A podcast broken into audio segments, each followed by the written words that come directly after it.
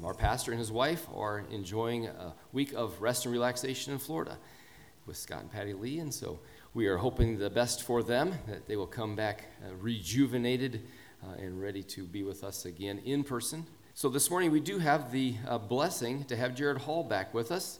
He uh, spoke here two years ago before the world, you know, closed up everywhere. And so we're hoping for better results from his uh, sermon uh, this Sunday.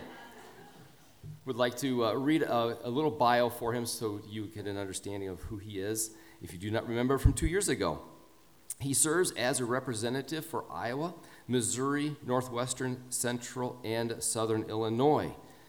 He is enjoying the increase in the cost of gas. Gerad is a frequent guest host on the Ken and Deb show in the morning on WDLM. He completed his undergraduate and graduate studies at Moody. Prior to coming on staff with Moody, he served as a family pastor in East Moline, Illinois, for more than nine years.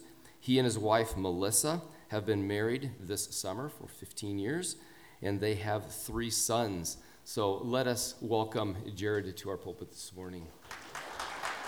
Thanks, brother. Appreciate it. Well, good morning, everyone. The bar has been set appropriately low with the uh, reminder that I preached before the world got strange. Uh, the Thursday before was when uh, President Trump introduced the Trump bump, if you remember that, so we could not shake hands. And then the following Sunday when I preached, that was the first Sunday online. So, super low bar. super. Uh, we do have three boys. Their names are Blaze, Hudson, and Steele. Uh, Blaze after Blaise Pascal, Hudson after Hudson Taylor, and then steel because he was going to have to be made of steel to survive in the house. so uh, the Eliasons understand that reality with that many boys in the home. Uh, and then also, I serve with Life of Messiah International. It's the nation's largest, uh, oldest mission organization reaching Jewish people with the gospel. And so, for those of you interested in biblical prophecy, uh, just a sneak peek, we're planning on a prophecy conference here in the Quad Cities uh, in September with Dr. Michael Rydelnik from Open Line. And so that'll be a treat. So that's your, that's your spoiler alert there. So uh, keep listening to WDLM because that's where you'll find out more details. And then also for those of you who do regularly listen to WDLM, this week is our spring share. And so we ask that you not uh, tune out uh, as some people do during fundraisers. I know, it's okay. My wife's one of them too. She's like, well, I'm just going to turn the station this week. And then she goes, wait, K-Love's playing their fundraiser too? Where do I go? It's a very indecisive moment for her. Well, let's pray and we'll get started with today's message. Father, we need you. Father, you are our all in all. And so we thank you, Lord, that you've given us your word, and that, Lord, through your word, we know what you've accomplished in history. Lord, we know what you desire for us today. And Lord, you've given us glimpses of what the future holds. And so we ask that as we study your word, that it would do what it promises, that it would equip us, that it would encourage us, that it would correct us. And that, Lord, as a result of this time in your word, that we be more like your son Jesus. That we be transformed by the renewing of our mind in the way that we think, in the way that we speak, in the way that we live. In Jesus' name we pray. Amen. Well, I'd like to begin today's message by sharing a story of a young man who was hopelessly in love and who was seeking to gain the blessing of his potentially future father in law. However, for this young man, his future father in law was kind of an old school farmer. And so when he went to approach this uh, older gentleman about the possibility of marrying his daughter, the farmer looked at him and said, Absolutely, you can marry my daughter on one condition. Well, what's that condition? Well, I've got a couple bulls.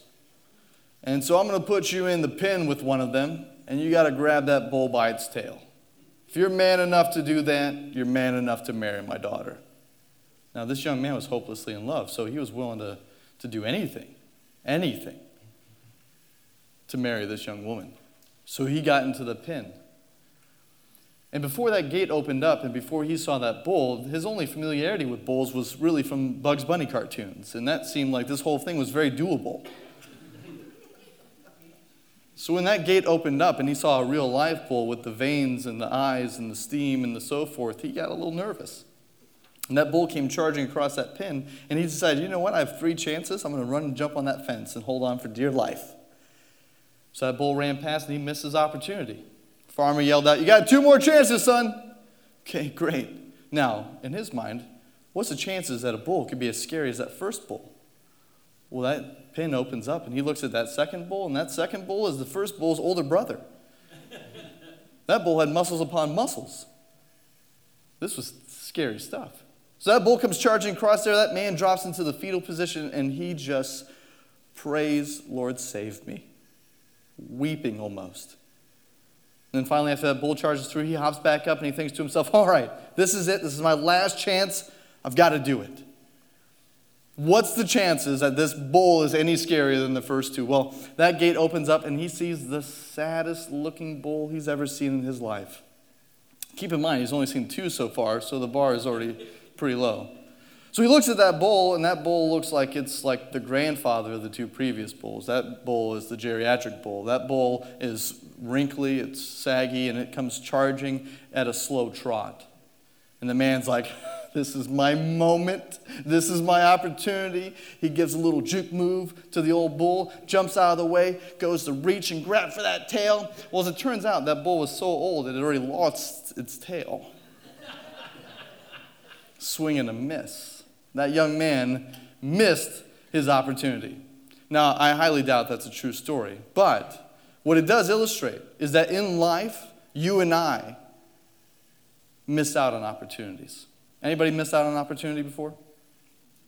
Can anybody really clearly, right now, in the front of their mind, recall a moment where they go, well, you know what? I did miss that. Perhaps it was a chance to share the gospel with somebody.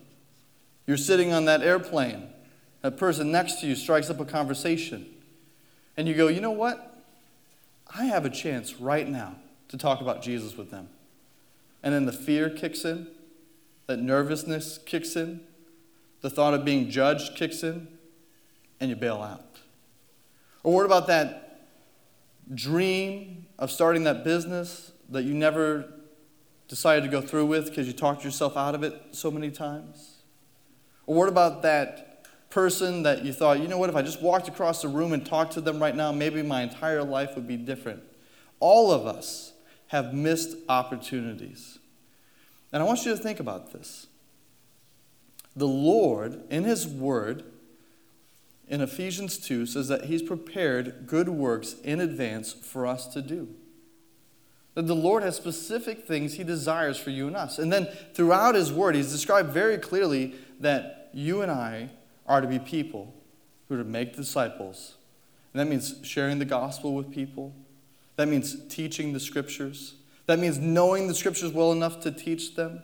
And yet, it's so easy to go through our life just getting by and reasoning ourselves out of doing what the Lord has called us to do. And so, I want to look at three things this morning that I think cause us to miss God sized opportunities, and then identify one thing that makes a huge difference in realizing God sized opportunities. So if you have a copy of the scriptures, open up with me to 2 Samuel chapter 6. 2 Samuel chapter 6. As you're turning there, I'm going to give you a little bit of background of what's happening. The narrative today that we're looking at involves King David moving the Ark of the Covenant to Jerusalem. Now, the Ark of the Covenant has been relatively displaced from the worship of the Israelites for over 20 years now. So back in 1 Samuel 6, the Israelites had lost the Ark of the Covenant to the Philistines in battle. And then when the Philistines had a terrible time with it, they sent it back to Israel. Israel was so terrified by it that they just kind of left it alone. So, what is the Ark of the Covenant? Quick reminder it's a box made of wood overladen with gold. Inside of it, three objects. You got the second copy of the Ten Commandments because Moses broke the first one. Parents, you can relate to that. You got Aaron's rod that had budded, and then you have manna. And the goal of the Ark of the Covenant, according to God's word, is to be the footstool or the throne of the Lord. That it's to rest in the Holy of Holies within the tabernacle and then the temple.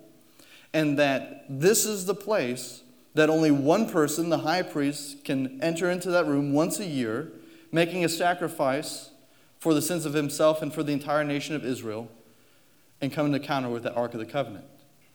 Other than that, the Lord's used it for leading the Israelites through the wilderness, crossing through the Jordan River, around the city of Jericho. But other than that, it's to be in this one place. So it's very special to be the Lord's footstool or throne. And the Israelites have just left it alone because it kind of freaked them out when a bunch of people died when they looked inside of it. That's the inspiration for Indiana Jones. Did you know that? I'm not sure if it was the same kind of scene, you know, but that's where it comes from. So let's see what happens when David goes to move it. Verse 1. David again gathered all the chosen men of Israel, 30,000. And David arose and went with all the people who were with him from Baal Judah to bring up from the ark of God, which is called by the name of the Lord of hosts, who sits enthroned on the cherubim.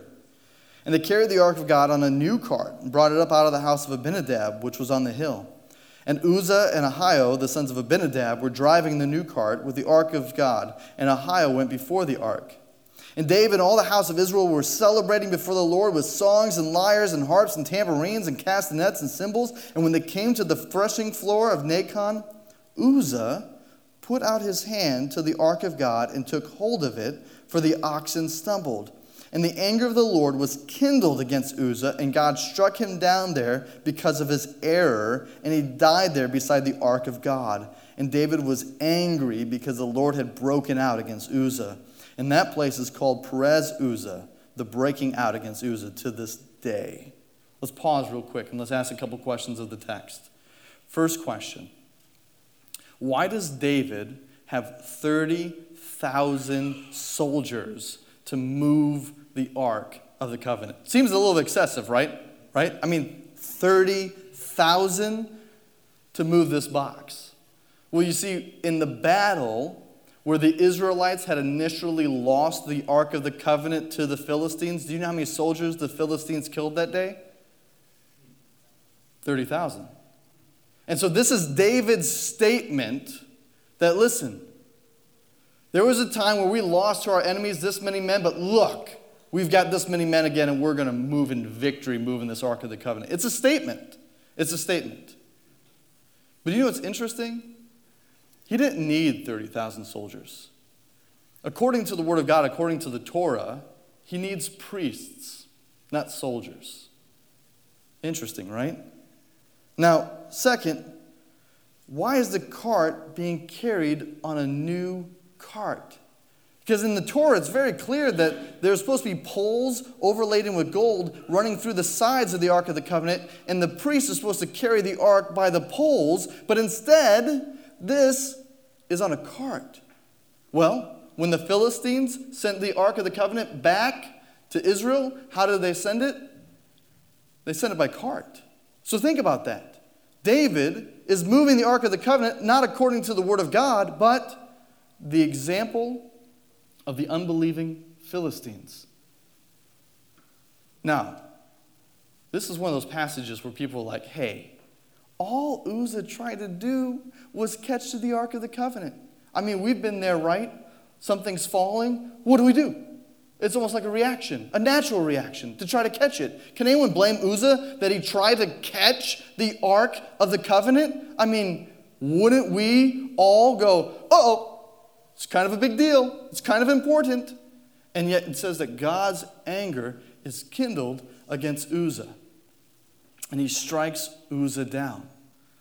Well, one, we know already that should have never been on the cart in the first place. We know that. Never should have been on a cart. Never should have been stumbling by oxen. If it would have been carried, this never would have happened. Next, in the Word of God, in the book of Numbers, chapter 4, verse 15, it says this They must not touch the holy things lest they die.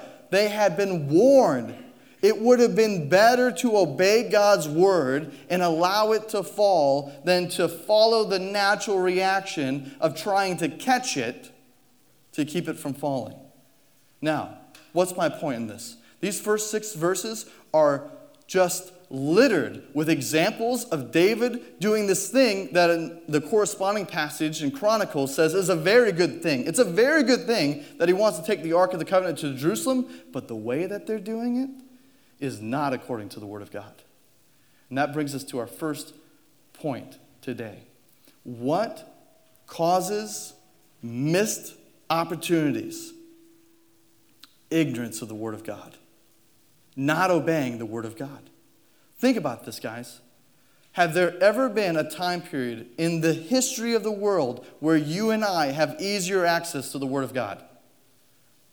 Never. Never. Never ever. Side note, I was at Founders Week uh, last month, and I was sitting like right there because Moody's kind of like a, like it's pretty Baptist, and so you don't sit in the front row.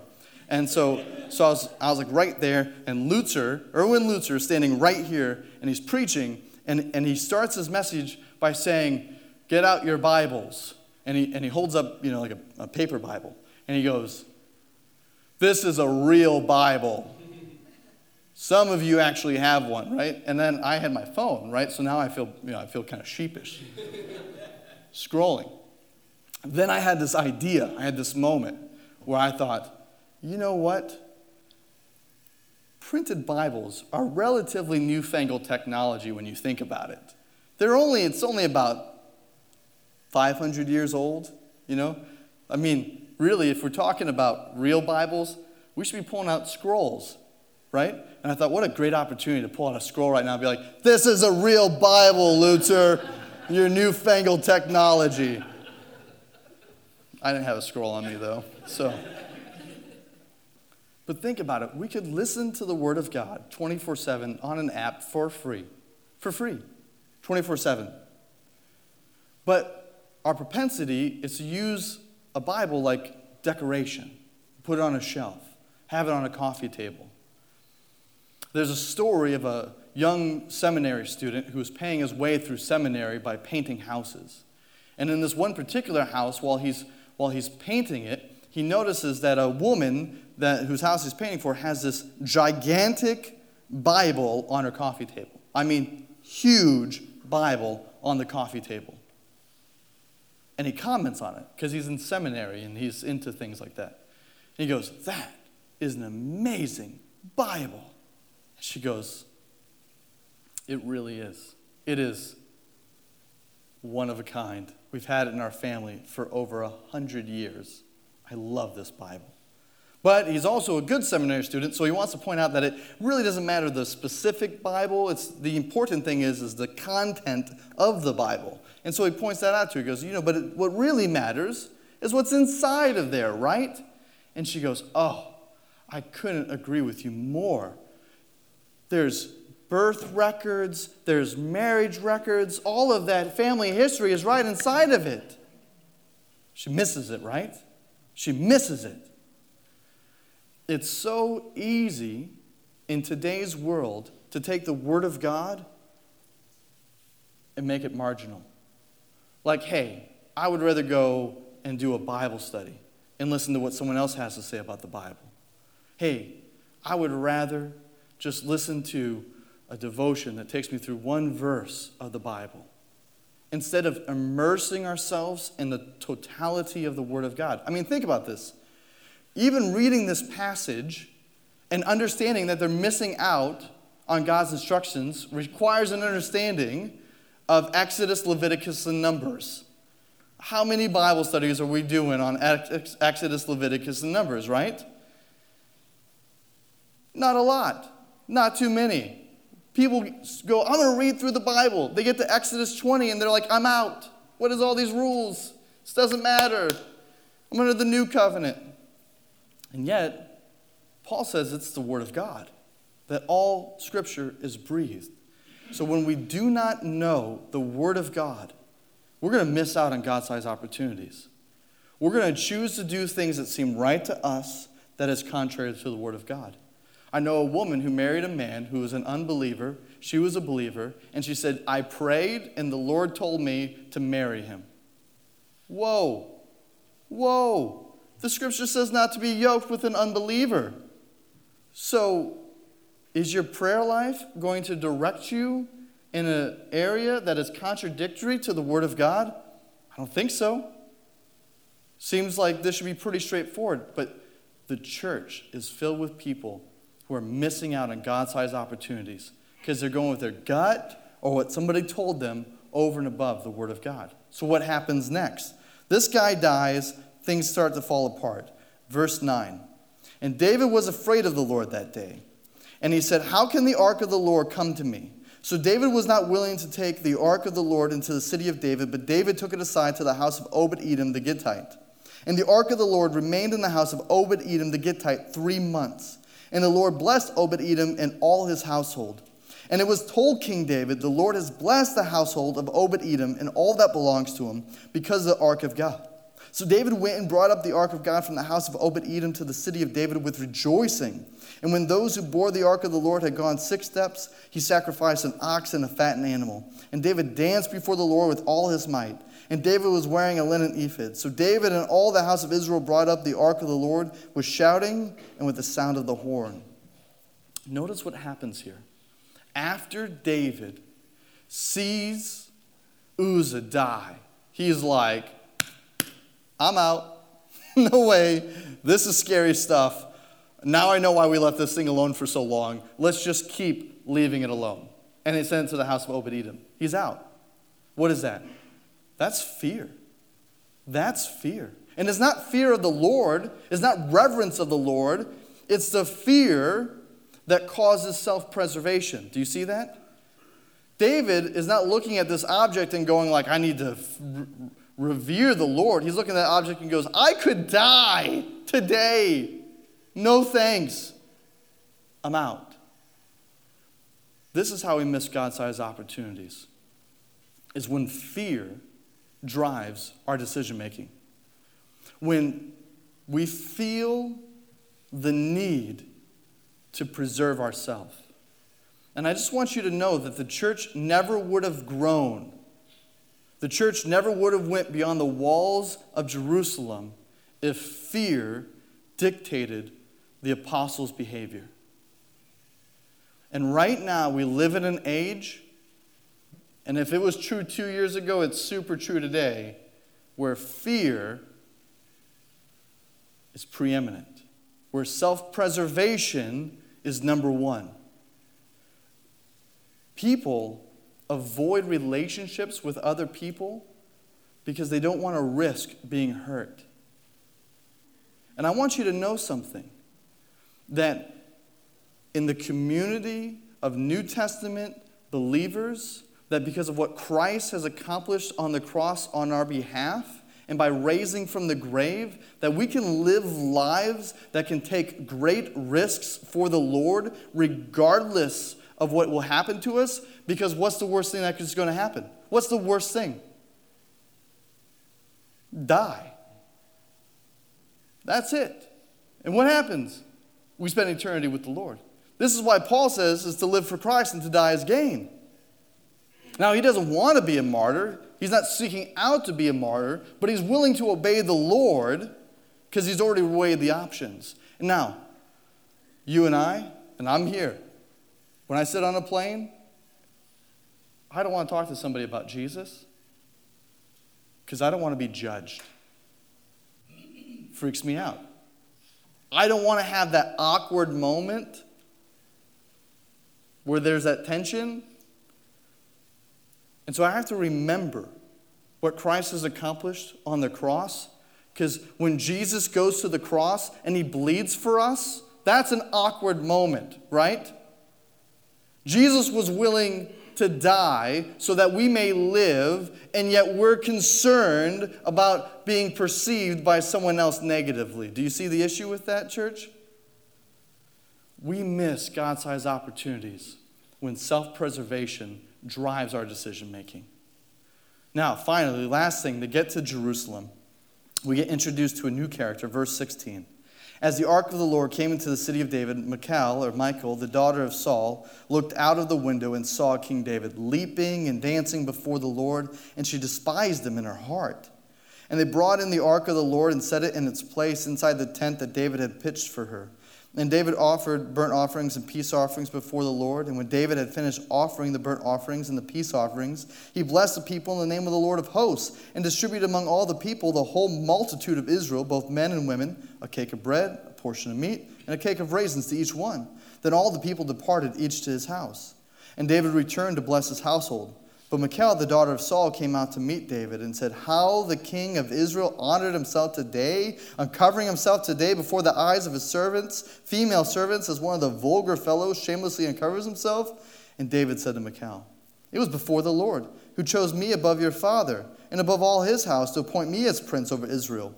The people of the Lord and I will celebrate before the Lord. I will make myself yet more contemptible than this, and I will be abased in your eyes. But by the female servants of whom you have spoken, by them I shall be held in honor. And Michal, the daughter of Saul, had no child till the day of her death. What in the world is going on here? Michal is Saul's daughter, Saul being the first king of Israel, same Saul who tried to kill David. What's very interesting is that the author here does something where initially, when we're introduced to Michal, she's described as the daughter of Saul. And then Saul gives her to be married to David. And so then she's described as the wife of David. And then when Saul starts chasing David and trying to kill him, he ends up having her married off to somebody else. And then after David becomes king and takes care of Saul, then she comes back to be David's wife. Yet, what do we see here? She's no longer described as David's wife, but she's once again described as how? Saul's daughter. And then notice this it says that she's remains barren for the duration of her life. Now, we have to understand two things about barrenness. One, barrenness in life does not mean that you are cursed by the Lord. There are multitude of reasons why someone is barren narratively in the literature, we have to understand that here, in the specific instance, the author is using it to describe that she is in the wrong in her view of things. That, that's how it's being used literarily. So, again, that does not apply to everyone universally, but literarily here, that is what it means that she's on the wrong side of things. And so, what happens? In this moment when the Ark of the Covenant comes into Jerusalem, to be at the center of the Israelites' worship again, her personal bitterness towards David drives her viewpoint. So she's not able to celebrate what the Lord's doing because she's caught in bitterness. So I want to ask you this question today Is anyone ensnared by bitterness? Is there something that you're holding on to in your heart? Whether it's a relationship or an expectation that's been unmet that is causing you to live bitterly. Because bitterness is a joy stealer. Bitterness is going to constantly cause us to look inward instead of upward and outward. The best thing that Michal could have done is repented of this bitterness, but instead she holds on to it and she never lets it go the rest of her life. In my role at Moody, I get to meet with saints of all ages, but I get to spend a lot of time with people who are 70 to 95 years old. A lot of them. And there are saints that I meet with who are 95 years old, and they've lived these incredible lives for the Lord, and they are filled with joy even though life is difficult. And then I'll meet saints who are 20 years younger, and you think that they were the ones who were 95. And their life, although redeemed by the Lord, has been marked by bitterness that they've never let go of. And it has an aging effect on them. It has an effect on them where the world is hopeless, even though they've experienced the hope of the world. And so, saints, it's so important for you and I not to allow bitterness to take root in our heart because it will only produce faith, uh, fruit that is counter to the gospel, that is counter to faith in Jesus. Bitterness must be dealt with. We cannot give a hearing to bitterness. So here are these three things that causes us to miss God-sized opportunities. One, ignorance of the Word of God, that we simply don't know what the Word of God says. Two, fear, this desire for self preservation. And then three, bitterness. But what makes the difference? Go back to that second portion with me where King David is scared of the ark. Notice that it says that the ark was at the house of Obed Edom, the Gittite, for three months. And what does the Lord do? This is verse 11. The Lord blessed Obed Edom and all his household. Scripture doesn't tell us how. Doesn't tell us how, just that he was blessed because of the presence of the ark. And so, someone, verse 12, and it was told King David, we don't know who the messenger is, told King David, the Lord has blessed the household of Obed Edom and all that belongs to him because of the ark of God. So, what does David do? Then David goes back, takes the ark, and finishes the job and takes it up to Jerusalem. Somebody comes and tells David the truth. This is what's happening. And what does it do? It encourages David to finish the job. Now, we can talk about encouragement from a worldly sense, of some fluffy idea of like rah rah way to go. But there's a spiritual way to talk about encouragement where we speak truth in love with gentleness and hope and respect to the scriptures to one another that can change everything. Paul describes the Lord in Romans 16 as the God of encouragement. Have you ever thought of the Lord as the God of encouragement? When we think about him as Father, we think about him as Judge, we think about him as Lord, but have you thought about him as the God of encouragement? Have you thought about him that way? And that you and I, as his ambassadors, as his representatives, part of our role and responsibility is to encourage one another with the truth of the Word of God. And so, what would begin to happen in our relationships if you look around this room and you realize that it was a shared responsibility to encourage one another to take hold of God sized opportunities? What if that became part of the driving behavior for you to look around and go, you know what? Today, I'm going to encourage somebody. Lord, show me. Not just a pat on the back, not just a hey, good job, but I'm going to encourage them with the word of the Lord. Did you know that you're a child of God? Did you know that you are adopted?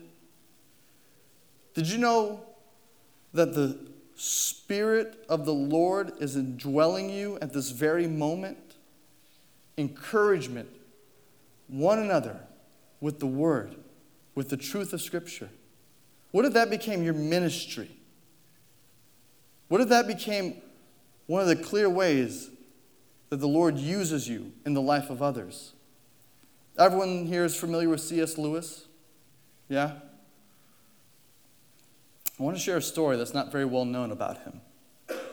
In the latter years of C.S. Lewis's life, he had correspondence with an anonymous woman here in the United States. He had never met her, but we have some copies of the letters. It says that in his letters, Lewis urged the woman to deal with life in an emotionally honest way, acknowledging grief, fear, and anger openly and he warns her about the dangers of allowing anger and fear to drive her away from God. His letters refer often to suffering and the difficulty of dealing with abrasive people, and he also writes regularly about prayer and its place in the spiritual life. These three themes continually surface honestly dealing with an emotional state, responding graciously to trials and trying people, and being diligent in your prayer life. You know what's most interesting about this? That he's writing this letter to this woman that he doesn't know, this stranger, is that by Lewis's own account, at this point in his life, his popularity as an author was at an all time high, and the demand of his work was higher than it would ever be. That there was more writing that he could possibly do, that the demand was that high, than he'd have years left on this world to do it. On top of that, The arthritis in his hand caused such searing pain that to hold the pen and to form every letter was excruciatingly painful for him. Now, think about that. A worldwide famous author with high demand, with excruciating pain to hold that pen. And what does he choose to do with that?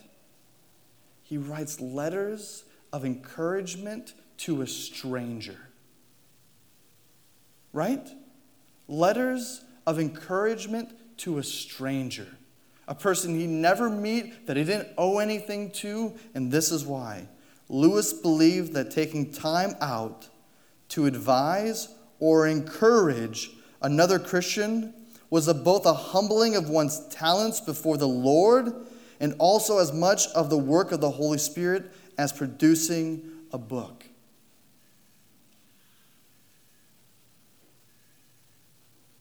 A humbling of one's talents before the Lord and a work of the Holy Spirit, encouraging one another.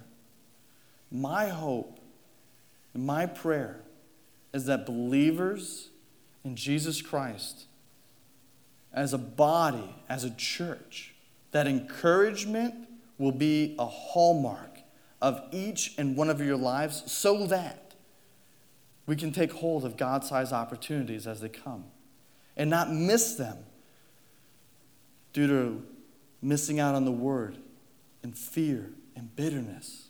That those things would go away, but that encouragement would be the hallmark in Christ. Will you pray with me?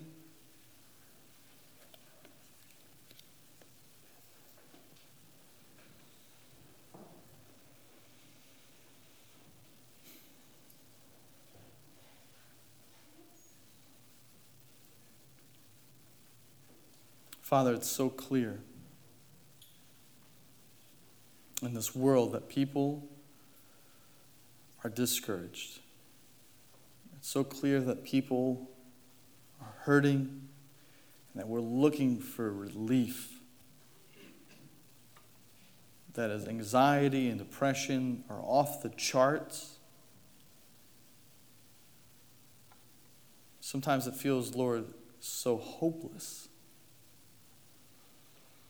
And yet, Lord, we know that you've reached to our life, that you've redeemed us, that you've reached into our lives and you've shown us the truth that this world is not all that there is, that there's hope of eternity with you. And that, Lord, because you've done it in so many different lives, just in this room, Lord, we know that you can do it in more lives. And Lord, we know how you've used other people so simply yet profound in our own lives to lead us to the truth. And so here we are, Lord, asking you that our hearts would be encouraged today, that we may be your instruments, that, Lord, that we would not be controlled by the results of sin in the way that we think of ourselves and the way that we look at others the way that we relate to you. But Lord, that we be full throttle, believers in Christ, ready to serve you, ready to love you by serving and loving others. And Lord, I pray for the saints this morning a Pleasant View that this would be a body marked by encouragement. It's in Jesus' name that we pray. Amen.